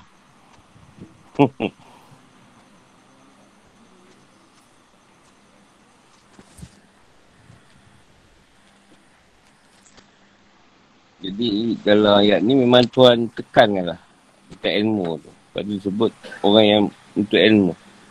Asal yang berilmu tadi.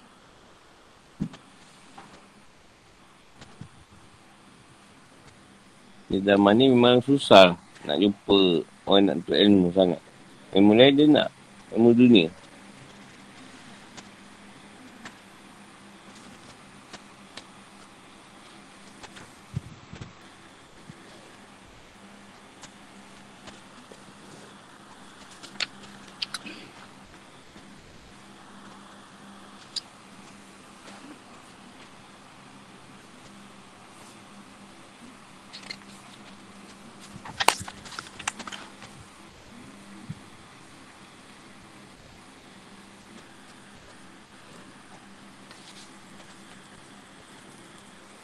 dan menjelaskan yang Islam saja akan diterima.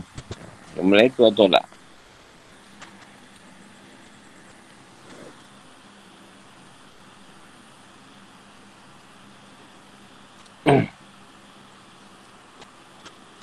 yang berlaku pada Yahudi lah. Jadi 71 aliran, Nasrani 72 aliran. Yang sampai bunuh-bunuh, pecah belah agama. Cadu pasal agama. Mana yang betul mana yang salah. Padahal mereka banyak pada asal dengki.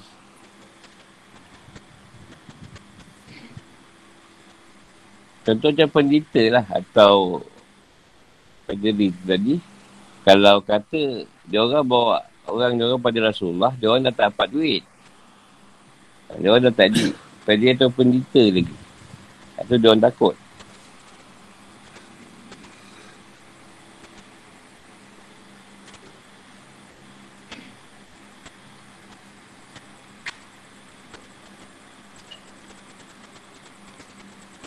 Dan dia orang nak berujar pasal pasal Tauhid.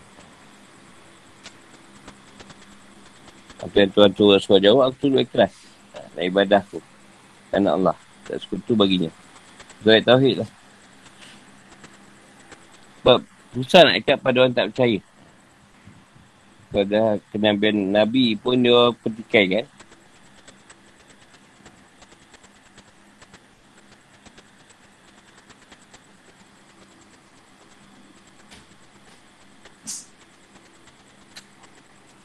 Pada kemuliaan tu kebanyakan pada orang yang ilmu.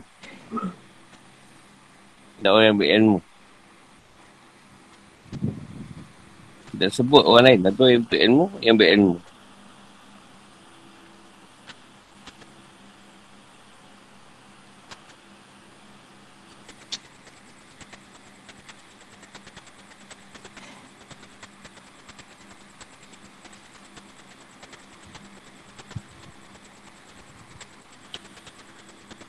Rasulullah kata siapa demi zat yang juga Muhammad berada dalam agamanya uh, siapa yang tak mendengar tentang dia tentang dia Rasulullah lah.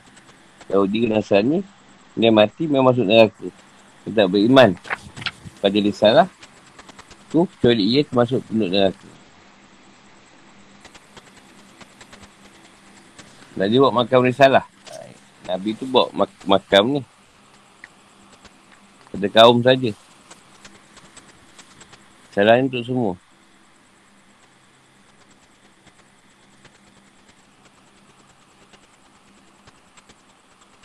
Masalah.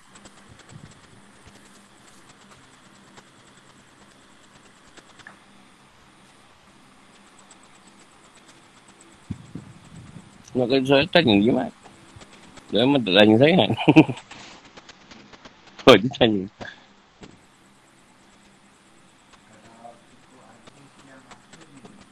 Ha.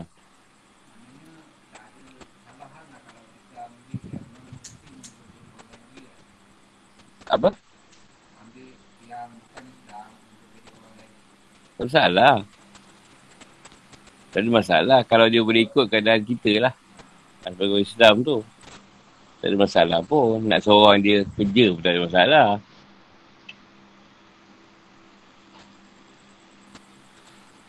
Cuma kadang di Malaysia ni yang non-Muslim tak lagi bertauhid. Itu halal lah bagi. Cina pun pandai juga. India ke.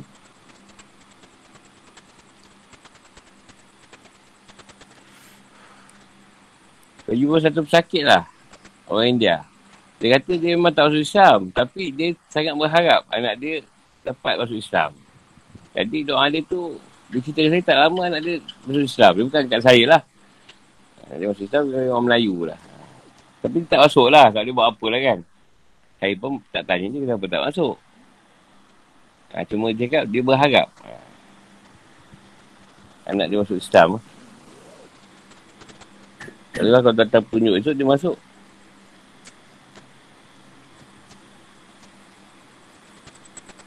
Kan kita baca surah Bakara itu ayat yang kata tidak ada pasangan. Masuk Islam kan. Mereka dia terima Islam tu. Ha, tu je. Tak masuk pun tak apalah. Kau tak, kau tak nak masuk, kau bayar lah.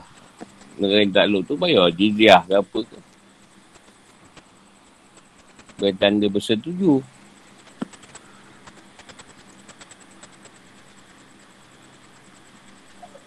Apa lagi? Tanya.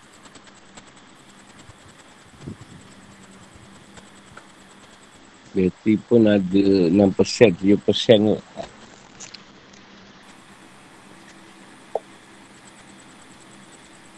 Jadi ke ayat ni lah tadi yang pederi dengar digunakan. Jadi sebelum mati ada pederi datang kat dia ajar la ilaha illallah yang tadi. Ini daripada ayat ni lah tadi. Ha, tak janji sebut la Allah cukup. Dia tak cerita yang lain, dia tak tahu cerita lain tu. Nah, itu yang dia, dia orang ambil ayat ni tadi. Asal sebut Allah tu Islam lah. Dia tak tahu. Kau menipu. Dah minit bukan nak ucap.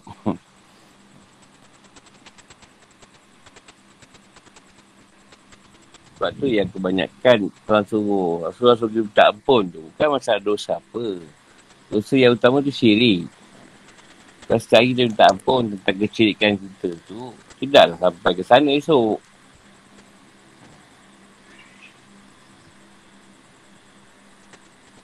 Sebab selagi seorang tu, walaupun dia tak faham Islam macam mana, dia terima Islam tu, ucap, masuk Islam dulu, maknanya dia dah ada cerita surga kat situ. Dia ada cerita surga dah kat situ.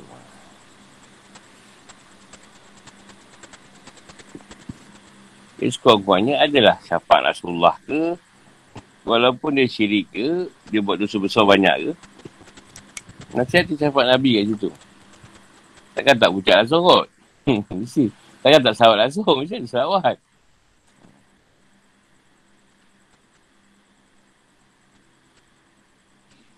Cuma Melayu tu lah yang untung. Tujuh keturunan tak jumpa kapi.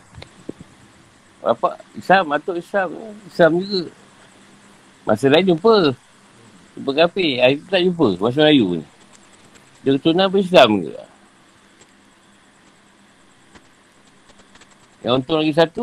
Walaupun anak Cina Melayu benda. Tu masuk Islam je. Ya. Kat tu, tu kan anak Cina baby lagi kan. Kan Atuk Pak Godi. Atuk Wak Le. Ramai lah atuk-atuk yang Cina tu. Orang Melayu benda tu Islam. Mana ada ucap. Sebab dia ucap dia kira lah masa mak dia ajar dia kan. Semayang apa semua. Buat IC tu dia Islam. Itu orang Melayu ke?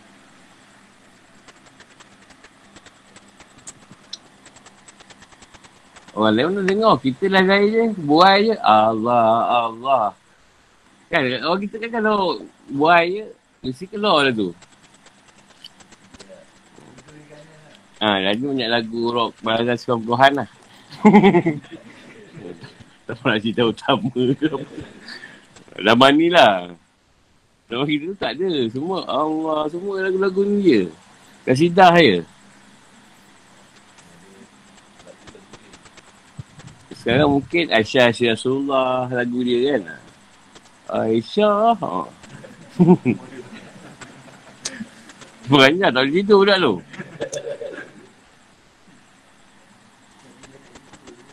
Apa?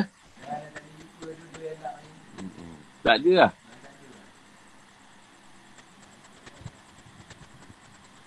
Tu dia cerita tu siapa masuk Islam ada bantuan nanti. Walaupun dia jahil ke, umi ke, tak tak bertahu pasal nak baca Quran tak boleh ke, ha, tapi ada bantuan kan. Yang Rasulullah suruh masuk Islam. Sebab Rasulullah tahu. Bantuan banyak yang masuk Islam. Kemudian kafir tak ada. Dah kafir nak, tuan nak isap apa? Neraka lah. Yang Islam tu banyak lah dia tanya kenapa kau buat dulu ni ni. Ha, dia tanya banyak. Orang kafir dah kafir tu tanya buat apa?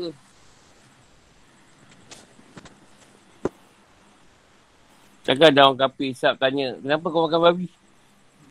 Tak ada rasa lah kau masuk neraka, neraka terus. Apa saya, yang banyak soalan tu orang Islam.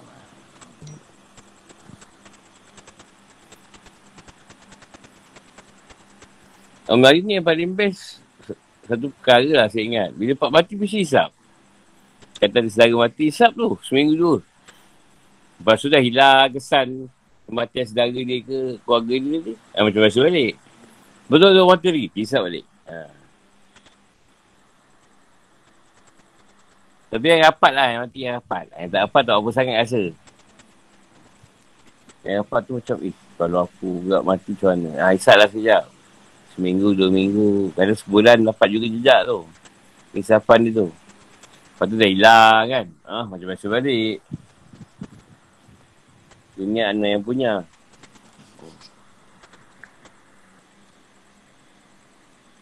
Ayat ni pasal ada kenangan kat saya pasal saya pun baca khutbah umur 19 kot. 19 ke 20 saya baca ayat ni. Baca khutbah tu. Saya punya tag tu. Kat masjid mana? Sungai mati tu. Sungai mati ke muar lah.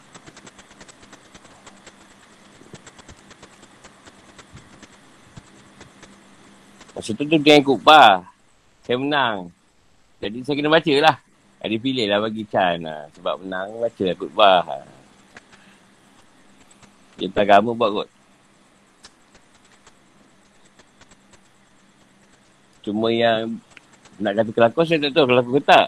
Uh, orang semua pakai sokok pakai sel ni lah. Orang ikut bah. Saya terlupa. Saya bawa sokok hitam. Saya seorang pakai sokok hitam. Pakai samping dengan baju Melayu. Sebenarnya saya tak tahu. Saya kena pergi jawatan kuasa. Suruh pergi. Wakil masjid. Pergilah. Rupanya dia suruh wakil. Apa pun tak tag bagi jam tu ke nak baca. Baca kan bukan apa lah. Tak masalah boleh lah. Baca je. Orang lain semua pun. Tengah tutup. Macam tudung lah. Serban bagai jubah. Kita orang samping. Cukup hitam lah tu. Tak tahu lah kalau yang kejahatan kuasa UMNO ke tak tahu lah kan. Oh, yang ciri UMNO ni kuat. Kalau ini tak apa-apa ni. Tak tahu pula kan. Mungkin orang puak-puak tu yang juri kan. Ini bagus ni. Semangat kemelayuan tinggi. Itu sebab menang tak tahu lah. Ah, kemelayuan tu. Orang tu pakai jubah, imam, baca khutbah. Kita datang, datang nak tengok je. Eh, ini ayat pertama, ayat ni lah yang keluar. Yang kubah tu. Ada soalan? Quran ni kalau ayat berat-berat, ni ayat berat tu sebenarnya. Kalau kita baca, dia jadi berat. Ha, dia baca sangkut. Kalau ayat itu senang, baca macam lancar je kita. Kalau ayat berat-berat, tauhid apa semua ni, ya Allah. Macam kena batu. Nak cakap, cakap tak lancar. Padahal orang tu mahir tu. Mahir baca kan. Tapi pilih part yang berat je. Ha, dia kadang terkucil juga. Tapi kalau yang biasa hukum ke syariat senang. Dia baca tu macam cerita-cerita ke. Ha, senang. Tak berat.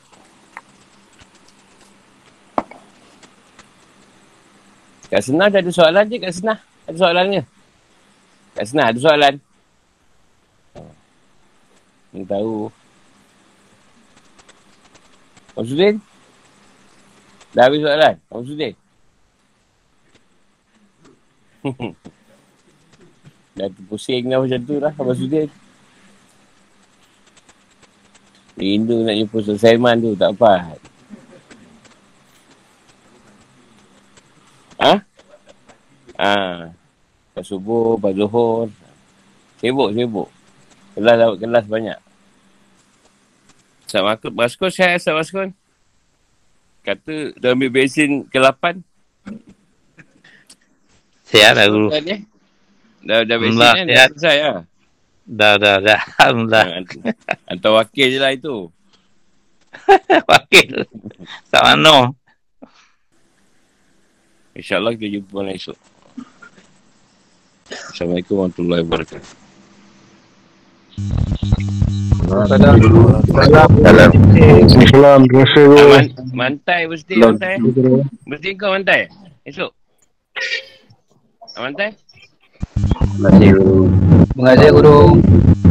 Mantai mesti kau esok kan. Mantai. Dia dah tu 19 19 9. Oh, ingat apa? Happy birthday. Hmm? Oh, dah masuk. Betul lah saya ucap.